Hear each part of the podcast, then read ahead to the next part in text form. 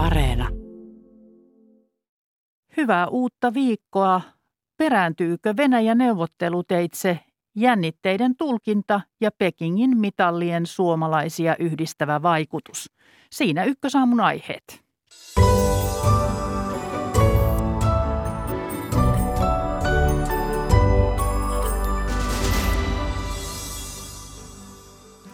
Ukrainan kuulumisilla aloitetaan. Venäjän joukot lähestyvät Ukrainan rajaa. Venäjän ja Yhdysvaltain johtajien tapaamista järjestellään. Kuulemme akatemiatutkija Timo Miettisen ja professori Heikki Patomäen arviot maailmantilanteesta vastakkain asettelun paineessa. Puoli yhdeksän paikkeilla kysymme kahdelta kokeneelta ulkomaan toimittajalta Venäjän ja Yhdysvaltain ristiriitaisten viestien luotettavuudesta – ja miten niitä pitäisi tulkita.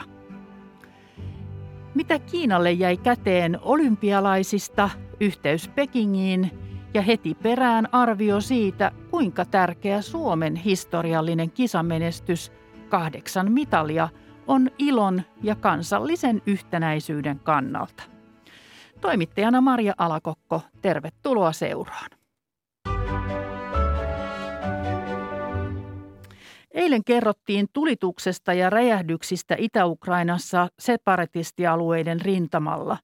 Tulitusta luonehdittiin kiivaimmaksi vuosiin. Venäjä on jatkanut joukkojen ryhmittymistä Ukrainan rajalla ja niistä lähimmät jo ihan rajan tuntumassa. Joukkojen määrä on kasvanut ja niitä arvioidaan olevan jo 190 000. Ylen ulkomaan toimittaja Antti Kuronen on Krematorskin kaupungissa noin tunnin päästä tunnin päässä kontaktilinjalta. Hyvää huomenta Antti. Huomenta. Minkälainen yö siellä on takana? No tosissaan tässä Itä-Ukrainan sodan kontaktilinjalla tai rintamalla, joka on noin parista kilometriä, niin on ollut tulitusta jälleen tänä yönä keskiviikon ja torstain välisenä yönä nämä Venäjän johtamat separatistijoukot ryhtyivät tulittamaan kiivaammin kontaktilinjalla ja se on jatkunut nytten joka, joka yö siitä lähtien. Mutta siis tämä varsinainen tämmöinen Venäjän uusi hyökkäys, suurhyökkäys, niin se ei ole alkanut vielä. Kuinka uhkaavalta tilanne näyttää siellä? No täällä ihmiset ovat kyllä varsin huolissaan tosissaan, koska tulitus on lisääntynyt näin paljon tulitusta ei ole varmasti ollut tässä sodassa ehkä viiteen vuoteen, kun on nyt tällä hetkellä. Ja, ja toinen asia, mikä huolestuttaa ihmisiä hyvin paljon, ovat nämä, miten sanoisi, tekaistut tapahtumat tuolla Venäjän kontrolloimilla separatistialueilla. Siellä on ollut räjähdyksiä ja siellä evakuoidaan ihmisiä ja on tämmöinen yleinen liikekannalle pano ja näitä kerrotaan isosti Venäjän televisiossa ja ne kyllä selkeästi ovat tekaistuja tämmöistä, että siinä jotenkin perustellaan, että miksi Venäjän pitäisi hyökätä Ukrainaan ja tämä herättää hyvin paljon huolta täällä alueella. Onko sieltä ihmiset lähteneet pois sotaa pakoon tai tätä tilannetta? Ö, eivät vielä. Itse kävin tuolla noissa kylissä, aivan tuolla rintaman läheisyydessä. Ihmiset asuvat hyvin lähellä näitä taisteluja ja tilanne on se oikeastaan, että ihmiset ovat eläneet tätä Itä-Ukrainan sotaa jo pian kahdeksan vuotta ja ne ihmiset, jotka elävät siellä hyvin lähellä näitä taisteluja, että ehkä he ovat jollain tasolla niin tottuneita, vähän paatuneita tähän sotaan, että he sanoivat, että emme ole lähdössä tai lähdemme vasta sitten, kun tämä iso hyökkäys alkaa. Kiitos näistä tiedoista Antti Kuronen ja hyvää päivää kaikesta huolimatta sinne. Kiitos. Ranskan presidentti Emmanuel Macron kätilöi eilen uutta tapaamista Venäjän ja Yhdysvaltain johtajien välille turvallisuustilanteesta ja tätä pitäisi valmistella torstaina, kun näiden maiden ulkoministerien on määrä tavata. Millaisten vastakkainasettelujen kanssa maailma nyt painii, sitä ovat arvioimassa akatemiatutkija Timo Miettinen. Hyvää huomenta, tervetuloa. Kiitos. Ja maailmanpolitiikan professori Heikki Patomäki, hyvää huomenta, tervetuloa. Huomenta ja kiitos. Molemmat Helsingin yliopistosta. Niin, Venäjän presidentti Vladimir Putin ja Yhdysvaltain presidentti Joe Biden ovat alustavasti hyväksyneet ehdotuksen Ukrainaa käsittelevästä huippukokouksesta. Yhdysvallat ehdolla, että Venäjä ei laajenna hyökkäystä Ukrainaan. Minkälainen käänne tämä on, kun neuvottelut näyttävät palaavan suurvalta-akselille? Heikki Patomäki. No, ähm, siis diplomatia on, on tietenkin se, mikä on mahdollinen keino ratkaista tämä ongelma. Diplomatia on mielestäni, tämmöisiä keskusteluja käyty koko ajan jossain mielessä, että se mikä tässä on niin lisämaustena tullut on se, että Venäjä siirtelee joukkoja, joita sitten satelliittikuvien perusteella tulkitaan jonkunlaiseksi uhkailuksi ja, ja ää, tätä peliä nyt on jatkettu jo jonkin aikaa ja se jatkuu edelleen. Venäjä siis hakee tiettyjä myönnytyksiä ja läntiset johtajat, mukaan lukee Yhdysvaltain johtaja, monta kertaa todennut, niihin myönnytyksiä ei tulla suostumaan. Että se diplomatia, mitä tästä eteenpäin käydään, niin on aika paljon riippuvaista siitä, että saadaanko jotain merkittävää kahdessa olennaisessa kysymyksessä aikaa. Toinen on se, että saako Venäjä jonkunlaisen takeen siitä, että Ukraina ei liity NATOon, ainakaan lähitulevaisuudessa. Ja toisaalta, että ruvetaanko Minskin sopimusta panemaan toimeen, jotta tämä Donbassin alueen konflikti saadaan ratkaistua? Ää, Timo Miettinen, Putin on koko ajan halunnut neuvotella suoraan Bidenin kanssa. Mistä se kertoo, että Ranskan Macron toimii välittäjänä ja jälleen on tarkoitus neuvotella tavallaan EUn yli, kuten Putin tahtoo? No mä en ole ihan varma, että onko tämä nyt pelkästään EUn yli, että tietysti tässä – niin sanotussa Normandia-kokoonpanossa on ollut edustettuna Saksa ja Ranskan lisäksi myös Ukraina ja Venäjä, mutta tietysti mitä tulee sitten tähän Heikin mainitsemaan ensimmäiseen kysymykseen, eli kysymykseen Naton laajenemisesta ja Naton läsnäolosta Euroopassa laajemminkin, niin tietysti Yhdysvaltain rooli tässä kysymyksessä on, on täysin olennainen. Ja, ja se ehkä nyt selittää sen takia sitä, että minkä takia Putin hakee keskusteluyhteyttä nimenomaan Bidenin kanssa tässä kysymyksessä. Joo. Tässä on tietenkin se aika vanhanaikainen asetelma, että Yhdysvallat ja Venäjä, Moskova ja Washington jotenkin päättää maailman asioista.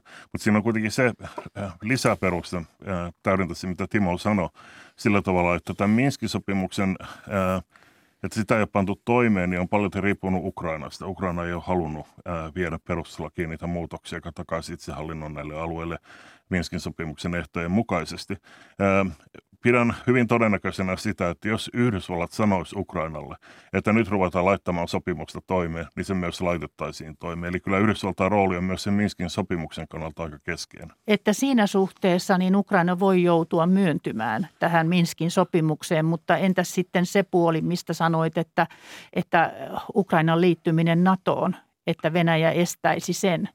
Niin, no jos tota, äh, on Ukrainan suvereni tahto liittyä NATOon, niin se on yksi kysymys, mutta vaikka amerikkalaiset haluaisivat pitää niin sanottua NATO-optiota auki maille, niin ei mikään estä maata julistautumasta puolueettomaksi ja ilmaisemasta aikomuksessa pitkällä aikavälillä myös pysyä puolueettomana.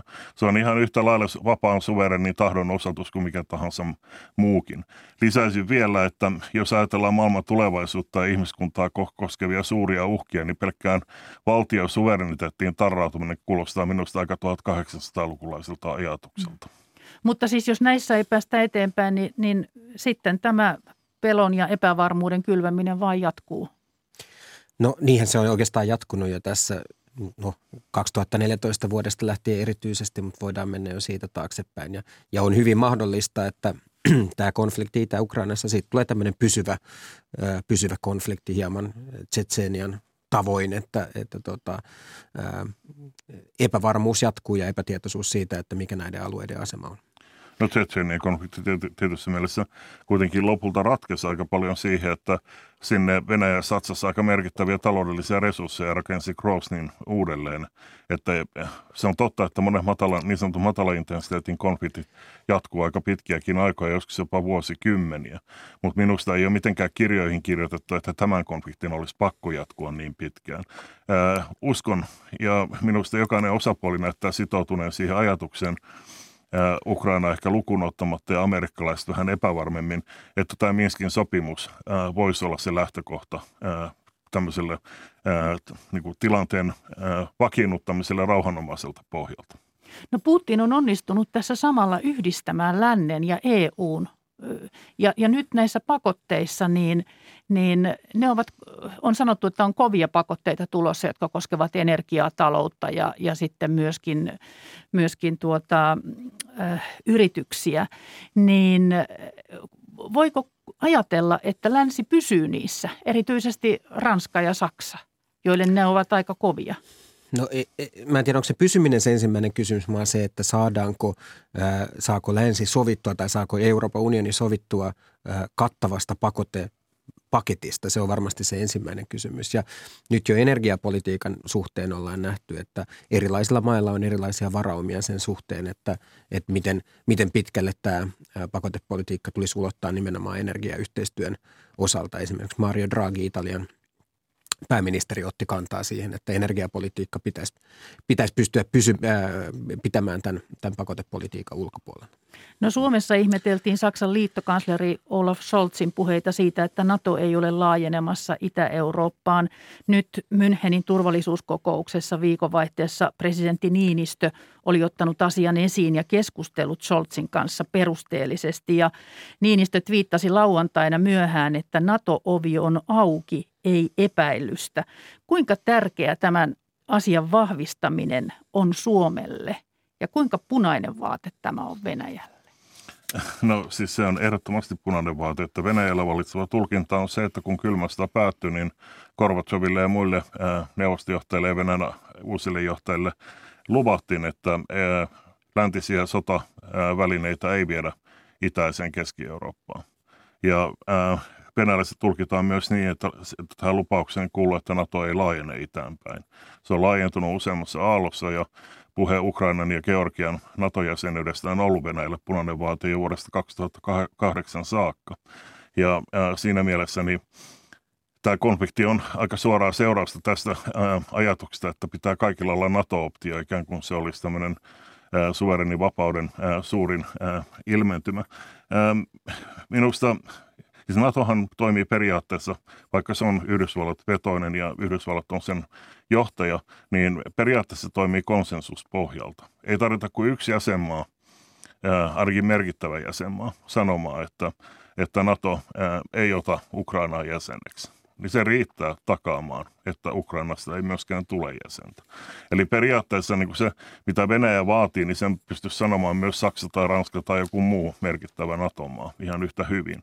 Ja siinä mielessä on aika kiinnostavaa, että eri toimijat kommentoivat, että NATO-optio on auki, vaikka tosiasiassa NATO-optio on aina kontingentti sille, että, tai riippuvainen siitä, että kaikki NATO-maat yhteisymmärryksessä on valmiita ottamaan uusia jäseniä. Aivan, että se on joka kerralla eri asia. Timo Miettinen. Niin varmaan tässä nyt oli taustalla ennen kaikkea tämä, tämä Scholzin hieman epämääräinen ilmaus, että vaikka tässä lehdistötilaisuudessa hän sinänsä vahvisti tämän Naton avointen ovien politiikan, niin silti tämä tilannearvio siitä, että hänen kaudellaan Nato ei tule laajenemaan itään, tulkittiin ikään kuin ristiriitaisena tälle periaatteelle. Ja se, mitä Niinistö sitten oli – minkä perään hän oli kysellyt, niin nimenomaan koski sitä, että onko nämä periaatteet jollain tavalla ristiriidassa. Ja, ja ilmeisesti se ajatus nyt kuitenkin Scholzillakin on se, että kyse oli enemmän tilannekuvasta kuin mistään periaatteellisesta ratkaisusta. Jos on saa vielä kommentoida sen verran, että ähm, tässä on myös kysymys siitä, että mikä on niin sotilasliittojen rooli äh, tulevassa maailmassa ja, ja 2000-luvun maailman järjestyksessä. Ja äh, tässä on niin kuin paitsi niin kuin erilaisten suurten maailmanhistoriallisten tarinoiden välillä myös siitä, mikä esimerkiksi YK ja Etyjin asema.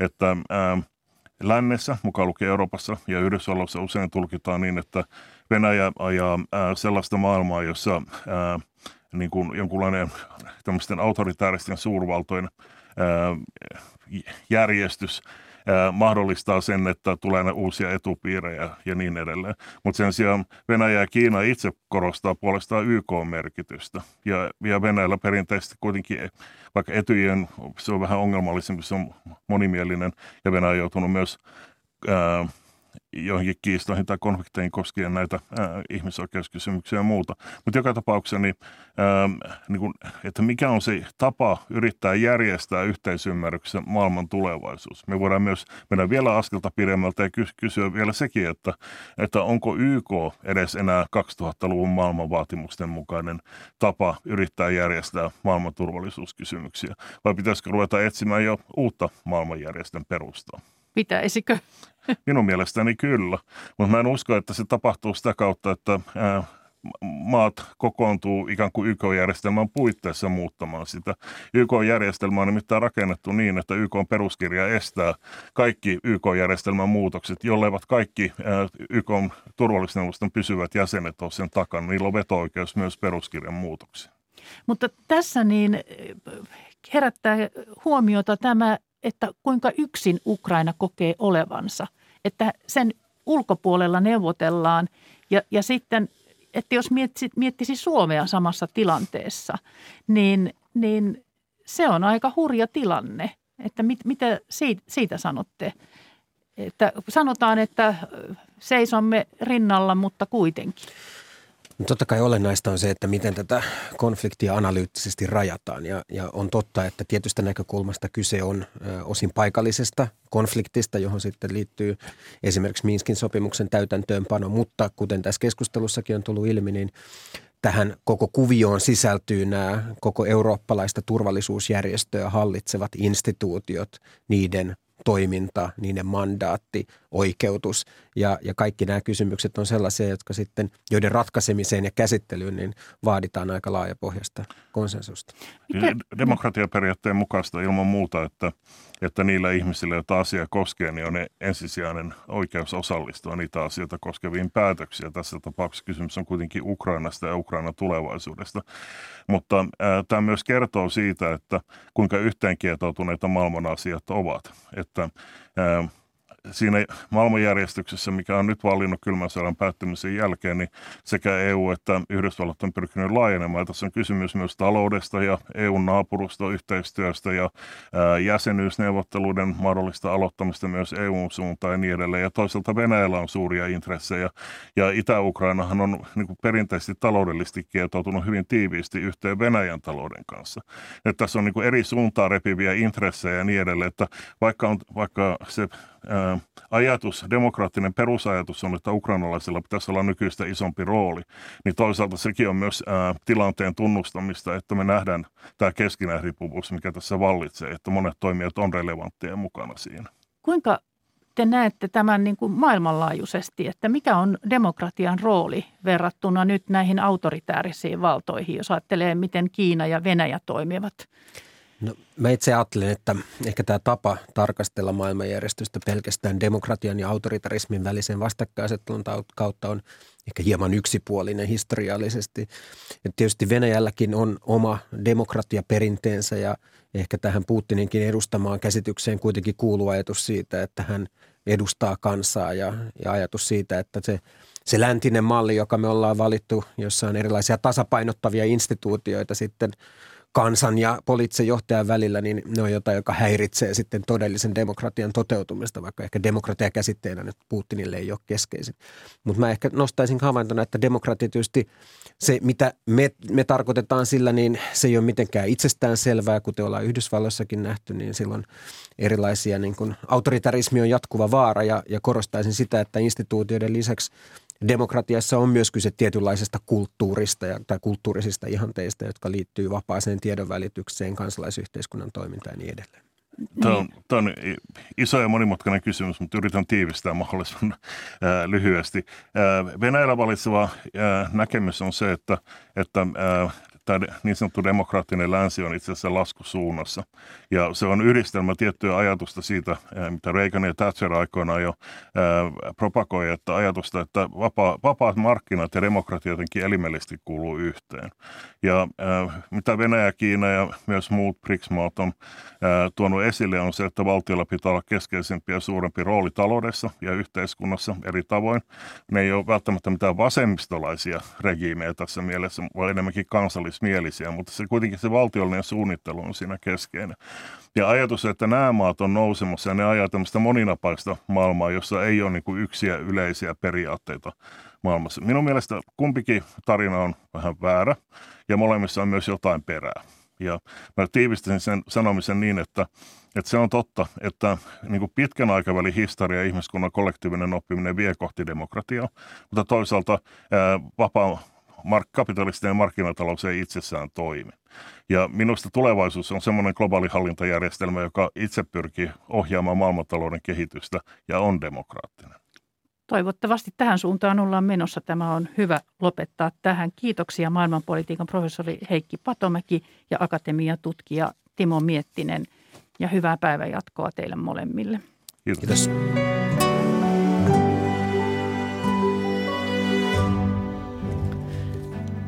Turvallisuuspolitiikkaa työkseen seuraavien toimittajien arvioita Venäjän ja lännen vuoropuhelusta ja sen tulkinnasta kuullaan ykkösaamussa seuraavaksi. Sitten kysytään Pekingistä, onko Kiina tyytyväinen olympialaistensa antiin. Ja heti perään pohditaan Suomen loistavan mitalisaaliin merkitystä suomalaisia yhdistävänä tekijänä.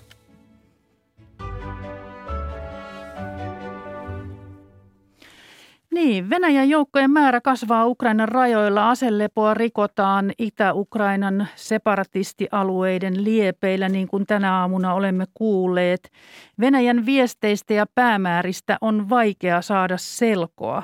Miten tilanteen näkevät MTVn entinen Moskovan kirjeenvaihtaja, nykyinen maailma- ja kotimaatoimituksen päällikkö Mirja Kivimäki – ja Ylen ulkomaan toimittaja ja entinen Washingtonin ja Pekingin kirjeenvaihtaja Mika Mäkeläinen.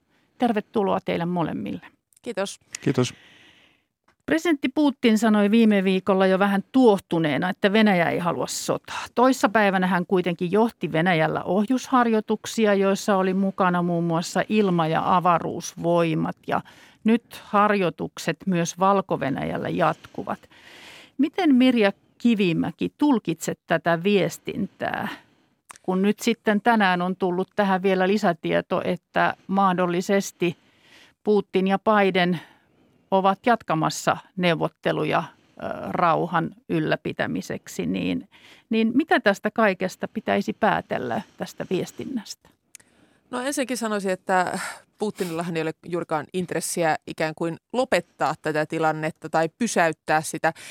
Juuri tämä tilanne, mikä tällä hetkellä on, on Venäjälle varsin edullinen. Eli Venäjä hallitsee tätä keskustelua varsin suvereenisti. Venäjä käytännössä pitää koko Ukrainaa kontrollissaan. Länsimaat haluavat Yhdysvaltoja mukaan lukien henkilökohtaisesti käydä neuvotteluja Putinin ja Venäjän kanssa ja näin poispäin. Eli Venäjällä ei ole mitään kiirettä lähteä purkamaan tätä, mutta se ei vielä tarkoita sitä, että he aikoisivat välttämättä käyttää tätä vyöryttävää voimaa sitten tämmöiseen varsinaiseen invaasioon, hyökkäykseen Ukrainan puolelle. Se ei enää palvelisi Venäjän etuja, jos ihan niin kuin rationaalisesti mietitään. Eli Putin saa olla nyt koko maailman valokeilassa. Juuri näin. Mitä Mika Mäkeläinen ajattelet, että miten tässä, miten, mitä tästä Yhdysvalloissa ajatellaan? Kuinka hankala tilanne tämä on? No mä luulen, että Yhdysvaltain mielestä tämä on hankala monellakin tavalla ja niistä ehkä tärkein semmoinen pitkän tähtäimen asia on se, että Yhdysvallat haluaisi keskittyä Kiinan uhkaan ja kilpailuun Kiinan kanssa. Ja nyt tämä Putinin uhkailu Ukrainaa kohtaan on ikään kuin vakava häiriötekijä Yhdysvallalle siitä, että siinä suhteessa että Yhdysvallat ei voi keskittyä Aasiaan niin kuin se haluaisi, vaan joutuu taas palaamaan Euroopan turvaksi. Ja ja e, tämän lisäksi niin mä luulen, että Yhdysvalloissa turhauttaa se, että ylipäätään taas Yhdysvaltoja tarvitaan Euroopassa ja Euroopan turvallisuuden, Länsi-Euroopan turvallisuuden lopullisena takaajana. Että Yhdysvallat varmasti toivoisi Euroopan ottavan enemmän vastuuta itse. Ja kaiken tämän lisäksi mä luulen, että Yhdysvalloissa turhauttaa se, että Yhdysvallat olisi kuitenkin valmis kovempiin toimiin ikään kuin Putinin pitämiseksi aisoissa, eli kovempiin sanktioihin, pakotteisiin. Mutta Yhdysvalloissa ollaan huolestuneita siitä, että eurooppalaiset EU-maat ja NATO-maat ei välttämättä ole yks, yksimielisiä ensinnäkään ja toiseksi ylipäätään valmiita niin voimakkaisiin vastatoimiin Venäjää vastaan. Eli tämäkin on tavallaan nyt aika erikoinen tieto sitten tähän, tätä ajatellen, että, että Ranskan presidentti on, on nyt taas sumplinut sillä tavalla, että nyt sitten Biden ja Putin tapaavat tässä. Että ilmeisesti ei ole muita vaihtoehtoja annettu, että, että onko EU tässä jäänyt nyt altavastaajaksi vai mitä tämä kertoo teidän mielestänne? No kyllähän ikävä kyllä EU on ollut hyvin tämmöisessä sivuroolissa, niin kuin mitä tulee tämmöiseen kovaan turvallisuuspolitiikkaan Euroopassa. Että kyllä se on, se on nähty moneen kertaan, että Yhdysvallat ja Venäjä neuvottelevat EUn yli. Mutta äh, tähän on pakko sanoa sellainen disclaimeri, että, että jos tavallaan miettii tätä Naton roolia, se on toki tämmöinen ikään kuin Yhdysvaltain, Yhdysvaltain vetoinen organisaatio, mutta melkein kaikki EU-maat ovat Natossa. Eli ihan hyvin voi sanoa, että se EUn puolustusulottuvuus on yhtä kuin NATO, muutamia yksittäisiä poikkeuksia lukuun ottamatta, ja tietysti se keskeinen poikkeus meidän näkökulmasta on Suomi. Mutta että, että me ei voida sinänsä sanoa, että Eurooppa on sivuroolissa, jos NATO on tässä aktiivisessa roolissa tässä neuvottelussa. No Yhdysvallat ennakoi Venäjän hyökkäävän Ukrainaan viime keskiviikkona ja Mika Mäkeläinen kirjoitit, että Yhdysvallat siirsi lähetystönsä Kiovasta ja tuhosi siellä kaikki tietokoneet. Toissapäivänä Yhdysvaltain presidentti Biden sanoi olevansa vakuuttunut, että Putin on tehnyt päätöksen hyökkäyksestä Ukrainaan. Mikä on tämä Yhdysvaltain taktiikka? No Yhdysvaltain taktiikka näyttää olevan hyvin erilainen kuin aiemmissa vastaavissa kriiseissä. Yhdysvallat pyrkii mahdollisimman paljon vaarantamatta oman tiedustelunsa lähteitä ja metodeja, niin paljastamaan niitä johtopäätöksiä, mihin Yhdysvallat on tullut sen suhteen, mitä Venäjä aikoo tehdä. Ja tämän tarkoituksena on nähtävästi ensisijaisesti se, että pakotetaan Putin reagoimaan, kun hänellä on ollut tähän asti ikään kuin sellainen voi, voima ohjata tätä kriisiä haluamansa suuntaan, niin nyt näitä suunnitelmia paljastamalla Yhdysvallat pakottaa Venäjän muuttamaan näitä suunnitelmiaan. Olisi Venäjän kannalta aivan liian kiusallista toteuttaa ikään kuin näitä Yhdysvaltain ennusteita. Mm. No jos Ukrainassa sitten, jos seuraa mitä siellä tehdään, niin Ukrainassa ei uskottu, että Venäjä hyökkäisi. Siellä juhlittiin yhtenäisyyden päivää viime keskiviikkona. Ihmiset oli ulkona ja, ja onko, onko siis Ukrainan taktiikka, että pelkoa ei pidä näyttää vai, vai tunteeko Ukraina paremmin Venäjän toimintatavat? Mitä te arvioitte siitä? No varmasti Ukrainalla on tietysti pitkä, pitkä kokemus siitä, että miten ollaan Venäjän kainalossa, mutta äh, täytyy kyllä sanoa, että, että Zelenski ja Ukrainan johto on kyllä pelannut korttinsa tähän saakka varsin hyvin. Tässä Venäjä tietysti mielessä yrittää sellaista hyvin samantyyppistä taktiikkaa kuin mitä Georgiassa oli, että äh, osoitetaan tavallaan sotilaallista uhkaa, painostetaan, painostetaan loputtomiin, kunnes vastapuoli tekee ison virheen. Georgian tapauksessahan se oli se, että Saakasvili lähti vyöryttämään joukkojaan kohti Etelä-Ossetiaa ja ikään kuin antoi syyn Venäjälle sitten niin sanotusti laittaa rauhanturvajoukkonsa sinne alueelle, niin kuin Venäjällä hyvin usein käytetään hyvin harhaanjohtavasti sanaa rauhanturvajoukot. Tässä on vähän samantyyppinen asetelma nyt, että ikään kuin Venäjä painostaa Ukrainaa kovaa siinä, siinä nimenomaan näiden separatistialueiden ympärillä, odottaa, että vastapuoli tekee virheen. Ja sitä ei Zelenski toistaiseksi ole tehnyt, vaan sanonut, että me emme vastaa mihinkään provokaatioihin. Eli se sinä, se, hän ylläpitää tätä pattitilannetta niin kuin varmaankin oikein onkin. No. Tästä, tästä Ukrainan viestinnästä sanoisin vielä sen, että mä luulen, että se viesti ehkä Ukrainan sisälle ja toisaalta sitten Länsi-Eurooppaan on vähän erilainen, että on luonnollista, että tällaisessa uhkaavassa tilanteessa Zelenski valaa uskoa ikään kuin kotirintamalle ja pyrkii herättämään sellaista luottamusta myös Ukrainan johdon kykyyn hoitaa tämä kriisi. Sen takia, että se on ehkä kuitenkin niitä Ukrainan heikkouksia, että kansalaisilla ei välttämättä ole niin kovaa luottamusta omaan poliittiseen johtoon. Tämä on ainakin Ukrainan historiassa nähty. Mutta sitten taas toisaalta Ukraina voi antaa vähän erilaista viestiä Länsi-Euroopan ja ylipäätään ulkomaiden suuntaan sen takia, että saisi toisaalta muiden maiden sympatiaa Venäjän uhan takia ja saisi enemmän konkreettista apua, aseapua ja muuta. Ja sen takia Ukraina kyllä varmaan Länsi-Euroopan suuntaan nämä viestit on paljon vetoavampia kuin se itseluottamusta uhkuva esiintymistapa, mikä Ukrainan sisällä näkyy. No Mika Mäkeläinen ja Mirja Kivimäki, hyökkäystä Ukrainaan pidetään epätodennäköisenä. Miksi? Luetelkaa nyt sellaisia esteitä, joita ei ole nostettu esille. Miksi se on epätodennäköinen? Ihan No ensimmäisenä Venäjän omat intressit.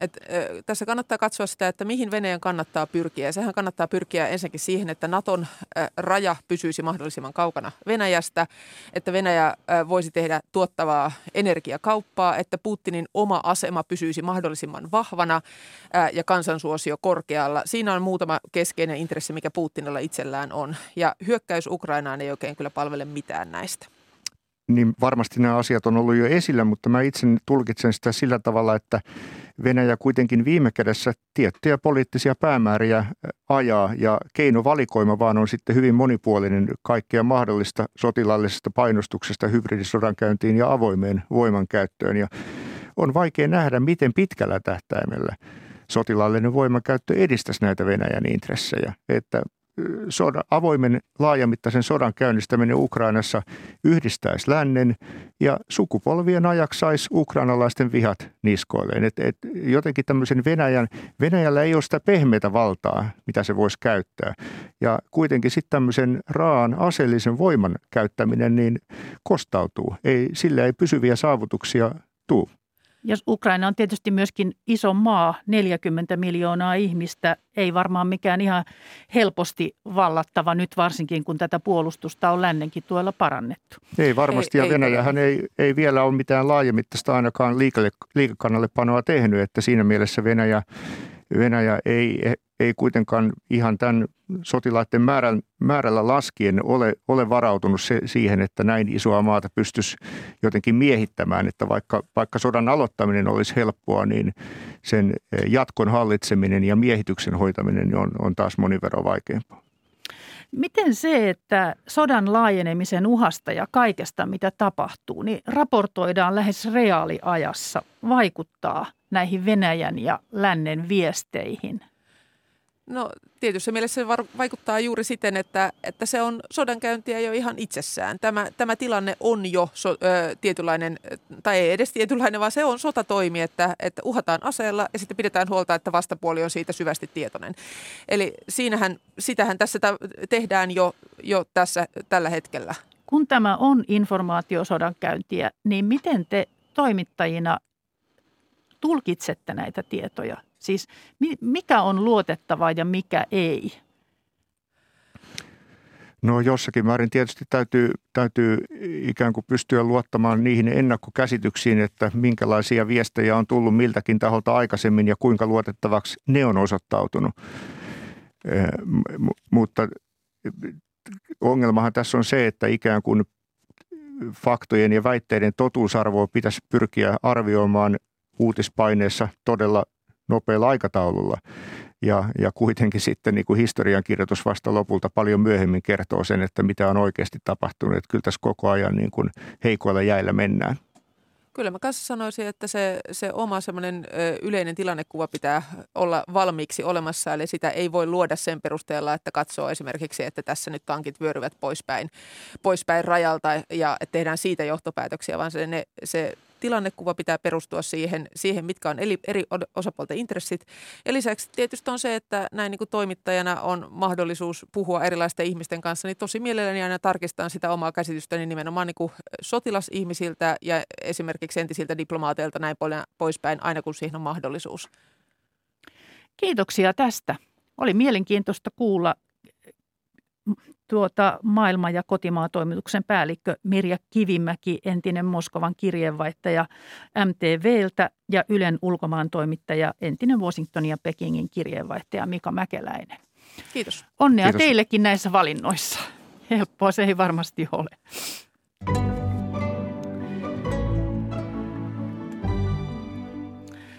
Sitten ihan erilaisiin maailmoihin, nimittäin Kiinaan. Suomen osalta olympialaiset päättyivät loistavasti jääkiekko kultaan ja Kerttu Niskasen upeaan pronssiin 30 kilometrin hiihdossa, mutta miten meni kisa isännällä Kiinalla?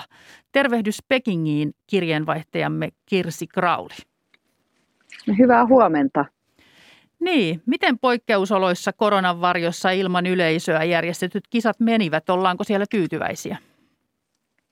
Kyllä näyttää siltä, että täällä ollaan tyytyväisiä. Eilenhän oli loppuseremonia, siellä oli hieno ilotulitus ja hienot LED-valoin äh, ryyditetyt koreografiat ja kansainvälisen olympiakomitean puheenjohtaja Thomas Bachkin kehui, että poikkeuksellisen hienot kisat oli. Ähm, Kiinallahan oli hurjasti haasteita, koronapandemia ja diplomaattinen boikotti, äh, poliittiset kiistat äh, ja varmasti Kiina on myös hyvin helpottunut siitä, että nämä kisat on nyt käyty. Mitä Kiina kisoista tavoitteli ja saiko se sen? Mm. Kiina tavoitteli varmasti monenlaisia asioita. Ensinnäkin se halusi näyttää, että se on talviurheilumaa. Täällä on, tämä on moderni teknologi- korkean teknologian maa, joka pystyy järjestämään tällaisia isoja tapahtumia. Ja varmasti halusin näyttää myös sen, että nollatoleranssi toimii. Kiinahan on maailman ainoa maa, jossa on enää nollatoleranssi koronaviruksen suhteen ja Kiinahan sai maailmalta tulevan kisaväen askeltamaan Kiinan käskemien askelien mukaisesti. Täällä oli todella jyrkät rajoitukset ja leijonatkin tietää sen, että koronakaranteeni osui myös, myös sen joukkueen kohdalle, mutta Kiina, Kiina pystyi pitämään nämä, tämän koronapandemian kuplassa. Se ei levinnyt muualle Kiinaan ja sehän sitten sammahti myös siellä kuplassakin pikkuhiljaa. Eli Kiina voi ottaa tästäkin sulan hattuunsa. Sitten Kiina halusi, että näyttää, että diplomaattinen boikotti, mitä Yhdysvaltain johdolla tehtiin nimenomaan näistä ihmisoikeuskysymyksistä, että se ei osuisi. Mutta siinä luultavasti Kiina ei sitten ihan kuitenkaan onnistunut. Tämä slogan tai iskulause siitä, että politiikka pidetään pois urheilusta, niin kyllä se varmasti nähtiin näissä kisoissa, että ei se päde. Ja siinä esimerkiksi kun kansainvälisen olympiakomitean puheenjohtaja Thomas Bach näki tennistähti Pang Shuain, heidät kuvattiin maailman eteen äh, katsomossa yhdessä. Ja yhäkin on epäilyksiä siitä, että onko Pang Shuai todellakin vapaa vai onko hän viranomaisten valvonnassa. Sitten hän esiintyy siellä kansainvälisen olympiakomitean puheenjohtajan kanssa, joten tästä, tästäkin nousee herää kysymyksiä politiikasta. Myös Xi Jinping tapasi Vladimir Putinin kisojen avajaisissa ja kävivät poliittisia keskusteluja suhteesta Yhdysvaltoihin, joten se pehmeä voima, pehmeä valta ei ehkä onnistunut nyt, mutta monessa muussa suhteessa Kiina onnistui. Ja kyllä sieltä tuli paljon myöskin tietoa Kiinan ihmisoikeuksien tilanteesta ja, ja mikä on se ihmisten tilanne arjessa. Että hyvin karmeitakin tapauksia kisojen aikana, mikä ei varmaan ollut Kiinan intressi.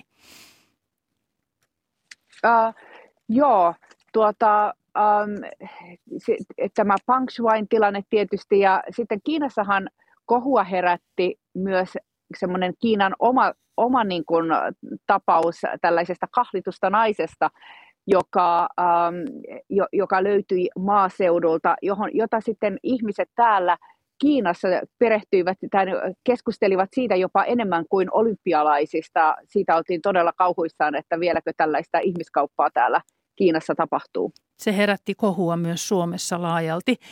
No, jos eiliseen mennään tähän päätöspäivään, niin Suomi sai kisoista kahdeksan mitalia. Kuinka paljon Suomi ja urheilijamme nousivat siellä esiin? Kirsi Crowley ihan lyhyesti tähän loppuun. No oikeastaan suomalaiset urheilijat eivät niin paljon nousseet esiin, koska nämä Kiinan omat vahvat lajit ovat erilais, eri lajeja kuin mitkä meillä Suomessa ovat vahvoja. Mutta se, mikä mielenkiintoisesti nousi ihan siinä kisojen avajaisissa, oli Suomen kisaasut. Että kun avajaisissa nämä joukkueet kulkivat kisaasuissaan, niin tämä Suomen asut trendasivat Kiinan sosiaalisessa mediassa hetken aikaa ja niitä ihailtiin oikein kovasti. No hyvä, että Suomi on saanut ihailua. ihailua. Kiitos Kirsi Crowley tästä ja, ja oikein hyvää jatkoa ja ehkä vähän rauhallisempaa jatkoa nyt, kun kisat ovat ohi. Kiitos. Täällähän on pian paraolympialaiset. No niin, no se on tietenkin tulossa. Eilen ainakin Helsingissä ja Tampereella kansa kerääntyi heti aamulla juhlimaan leijonien kultamitalia ja voittoa Venäjästä. Presidentti Niinistökin twiittasi, että leijona kesytti karhun.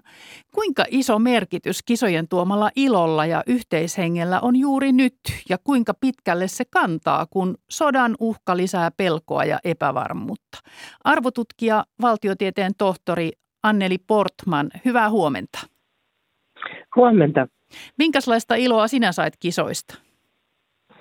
No sangen suurta, vaikka en itse päässytkään torille menemään, niin totta kai tämä historiallinen, historiallinen voitto tuotti suurta, suurta iloa myös mulle tämä, tämä jääkiekkokulta. Kuinka iso kansallisesti yhdistävä tekijä Pekingin mitalit ja hyvät suoritukset ovat, erityisesti nyt kun on tällainen epävarma, kansainvälisesti epävarma aika? Mä luulen, että se merkitys korostuu erityisesti sillä, että, että Suomi voitti nimenomaan Venäjän. Ja, ja sitten toisaalta ei tarvitse nähdä, kun niitä kuvia sieltä eri toreilta, niin tajuaa, että kuinka suuri merkitys sillä, että meillä on jotain yhteistä juhlittavaa.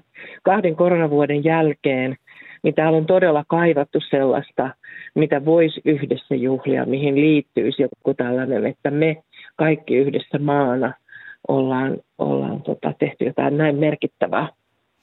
Moni, niin sit, siitä niin. tulee meidän kaikkien voitto. Niin, mutta moni kisoissa pettymyksiä kokenut heittää parhaillaan nyt sitten tuhkaa päälleen. Mistä se kertoo, mitä se kertoo mielestäsi menestykselle asetetuista paineista ja arvoista? Onko meillä jopa liian kova menestyksen tarve kansallisesti, jos neljäs sijakin kuvataan katastrofiksi? Siis tämä on ihan maailmanlaajuinen tilanne, mutta myös Suomessa näkyy, että, että, ollaan, että on tyytymättömyyttä. No en, ilman muuta se, että, että niin kuin tuolla tasolla, kun puhutaan koko maailmaan – maailmaan kohdistuvista kisoista, niin totta kai siellä niin kuin menestykset on sitä suurempia, mutta kaikki semmoiset, mitkä ei sitten ole mitallisijoja, niin ne, ne ilman muuta koetaan tappiona. Mutta se, että mitä se sanoo meidän arvoista, niin se on, sehän on tavallaan tuon kisan luonne, että siellä tavoitellaan niitä mitallisijoja, eikä muuten voisi ollakaan. Sinne ei mennä viihtymään tai olemaan vaan – vaan noin muuten vaan mukana, vaan totta kai siellä se vuosien kurinalainen työ tarkoittaa sitä, että se arvo, arvo ei ole pelkästään siinä voitossa, vaan, vaan se arvo on siinä, että ylipäätänsä ollaan lähdetty tavoittelemaan jotain sellaista, joka vaatii noin suurta panostusta, niin siihen panostuksen suuruuteen nähden tämän pettymyksen ymmärtää myös erittäin hyvin. Aivan. Kuinka tärkeää sitten kuitenkin niin kuin yhtenäisyyden kokemuksen kannalta on se tieto, että epäonnistumisen ja hädän hetkelläkin on yhteisö, joka tukee, puolustaa ja kantaa? No sehän on ihan suunnattoman tärkeää, että jos katsoisi niitä kommentteja, mitä, mitä leijonat sanoi itsestään, että mikä heidän, mikälainen heidän arvopohjansa on, johon liittyy tämmöinen, että kaikki koittaa tsempata toisiaan ja kaikki koittaa mahdollistaa toinen toiselleen sen, että on mahdollisimman hyvä – niin totta kai silloin myös niissä tilanteissa, joissa epäonnistutaan, jos on takana yhteisö, oli se sitten joukkueen kokoinen tai kansan kokoinen, joka tukee ja kannustaa ja mahdollistaa, niin silloin se yhteisö tai kansa kykenee myös keräämään sirpaleet silloin, kun ihmiset epäonnistuu. Ja tästähän lähdetään sitten taas aina uusia tavoitteita kohti yhdessä. Arvotutkija Anneli Portman, nyt meidän arkemme on joukkojen siirtojen seuraamista, sotaharjoituksien uhkavaatimusten tarkoitus on kylvää pelkoa. Miten Pekingin kisojen yhtenäisyyden kokemus kansana ja myös se, että, että EU vastaa yhdessä Venäjälle, helpottaa pelon tunteiden käsittelyä? No ehkä voisin tässä viitata, niin kuin monet muut ennen mua on viitannut tähän presidentti Niinistön twiittiin että leijonat löi karhun, niin, niin se, se kokemus siitä, että me yhdessä voidaan olla vahvempia vaikka sitten jääkiekkokentällä kuin joku todella suuri maa, niin lisää sitä yhtenäisyyden tunnetta ja, ja niin kuin sillä tavalla tekee, tekee pelosta niin kuin semmoisen, että kun me onnistuttiin tässä asiassa, niin yhdessä meidän on helpompi onnistua sitten muissa isommissakin asioissa, joilla on merkitystä meidän turvallisuuden takaamiselle. Se, että kuinka paljon pelkoa voidaan lievittää erilaisilla toimilla, on toisaalta myös henkilökohtainen kysymys. Ja jotkut ihmiset on taipuvaisempia pelkoon ja, ja, ja semmoisiin niin synkkiin kuviin, kun taas joillekin ihmisille ja, ja niin kuin erityisesti sitten varmasti valtion johdolle tietynlainen pelko, niin, niin, niin vaan terävöittää ne ennalta tehdyt strategiat ja, ja varautumissuunnitelmat, koska totta kai eihän mikään maa elä niin, että yhtäkkiä vaan tapahtuu jotain, paitsi nyt ehkä pandemiaa lukuun ottamatta, vaan niin, että on tehty paljon kaikenlaisia varautumissuunnitelmia ja toisaalta myös pandemian varalle, saatikka sitten erilaisten sotilaallisten uhkien varalle. Mitä arvelet, kumpi pelkää enemmän, pelon lietsoja vai kohde? Niin, Tää, siis luulta, luultavasti pelon lietsoja ajattelee, että lietsomalla pelkoa hän voi vahvistaa omaa asemansa. Mutta pelon kohde on, on siinä mielessä kiinnostava, että vaikka meitä koitettaisiin pelotella, niin meidän ei ole pakko taipua siihen pelkoon, vaan me voidaankin alkaa miettiä, mitkä on ne keinot, jolla se uhka ratkaistaan. Ja esimerkiksi Eurooppahan on päättänyt, että se uhka ratkaistaan sillä lailla, että meillä on yhteinen rintama, me keskustellaan keskenämme ja me viimeiseen asti koitetaan pitää kiinni erilaisista diplomaattisista ratkaisuista, joka tarkoittaa sitä, että sille pelolle ei alistuta, vaan etsitään käytännön tapoja, millä, mitä sille asialle voidaan tehdä, millä ne uhkat ratkaistaan. Niin, siis siihen pitäisi justi, juuri vastata yhteisesti tällaiseen pelkoon, eh, mutta, mutta siis sehän on myös suojeleva voima, pelko. Eikö ole meitä suojeleva voima? Totta kai, koska jos me ei ymmärrettäisi mitään pelätä, niin me ei ymmärrettäisi mitään väistääkään. Aivan samalla lailla kuin, että jos näin, että tulee auto mua kohti, niin mä siirryn syrjään, jotta se ei ajaisi mun päälle, niin siinä tapauksessa pelko ja ennakointi tuottaa järkevää toimintaa. Eli pelkääminen sinänsä ei ole ole niin kuin huono asia ollenkaan. Päinvastoin se on pitänyt ihmiskunnan hengissä. Mutta pelko, joka lamaannuttaa, tai se, että antautuu sen pelon edessä ja jää tekemättä mitään, niin, niin se ei ole hyvä asia. Vaan pelkoon pitää, pitää kyetä reagoimaan niin, että oma reaktio on suhteessa siihen uhkaan ja, ne, ja tekee siitä neutraloisen uhan mahdollisimman, mahdollisimman hyvin. No korona-aika on ollut tällaista viranomaisvastaisuutta ja sisäistä vääntöä rajoituksista, rokotuksista, energian hinnasta ja monesta muustakin asiasta. Väheneekö sisäinen eripura? Kasvaako ymmärrys, kun uhka tulee rajojen ulkopuolelta? Siis yhdistääkö se jotenkin? No ainakin eh, jos katsoo historiaa, niin näin on käynyt. Ja se on ehkä myös yksi syy siihen, että, että tämä Venäjän viimeaikaiset toimet, niin tuhannenta alan kysymys on se, että kuinka paljon niillä myös esimerkiksi pyritään yhtenäistämään kansaa nykyisen valtionjohdon taakse. Mutta sitten totta kai se toimii myös, äh, myös niin Suomessa kuin vaikkapa Ukrainassa tai EU:ssa ylipäätään, että, että niin kuin, niin kuin yhteinen ulkopuolinen uhka pakottaa tiivistämään rivejä. Ja senhän takia sitten myös kaikenlaisessa viranomaisvastaisuudessa ja, ja kaikenlaisen disinformaation levittämisessä, niin ne intressit saattaa hyvinkin olla valtiollisilla tahoilla, jotka pyrkii romuttamaan sitä yhtenäisyyden tunnetta kylvämällä epäluuloa. Koska silloin tämmöinen hajoita ja hallitse, niin tällä jo muinaiset roomalaiset koitti ajaa asioitaan. Että jos ajatellaan yhtenäisyyttä, niin, niin se on sekä tärkeä arvo että iso voima. Kyllä, ja se on semmoinen, jota kannattaa vaalia. Ja, ja jos, kann, jos katsotaan niin kuin ylipäätänsä esimerkiksi vaikka poliittista retoriikkaa, niin sen yhtenäisyyden voima on myös siinä, että kun me ollaan samaa mieltä siitä, mikä meille on tärkeää, niin meidän on helpompi yhdessä tehdä päätöksiä, jotka on linjassa tämän tämän meidän yhtenäisyyden vaalimisen ja meidän yhteisten arvojen, arvojen kanssa. Kiitos valtiotieteen tohtori, arvotutkija Anneli Portman näistä ja oikein mukavaa päivää. Kiitos, kiitos samoin. Ja tänään siis leijonajuhlat illalla Helsingissä ja hiihtäjien juhlat torstaina ja ne sitä yhtenäisyyttä myös vaalivat. Ja tätä lähetystä ovat kanssani tehneet Mira Stenström ja Veikko Eromäki, tuottajana Hanna Juuti ja äänitarkkailijana Panu Vilman. Ja nyt täällä on Jari Aula, kuuluttaja. Sanotko nopeasti, mitä luvassa? Muistojen Boulevardi ja tunnin päästä sitten Roman Schatzilla ahdistusta. Ahdistusta? Kyllä. No onneksi Muistojen Boulevardi ensin. Muistojen Boulevardi, kyllä. Mukavaa päivää kaikesta huolimatta.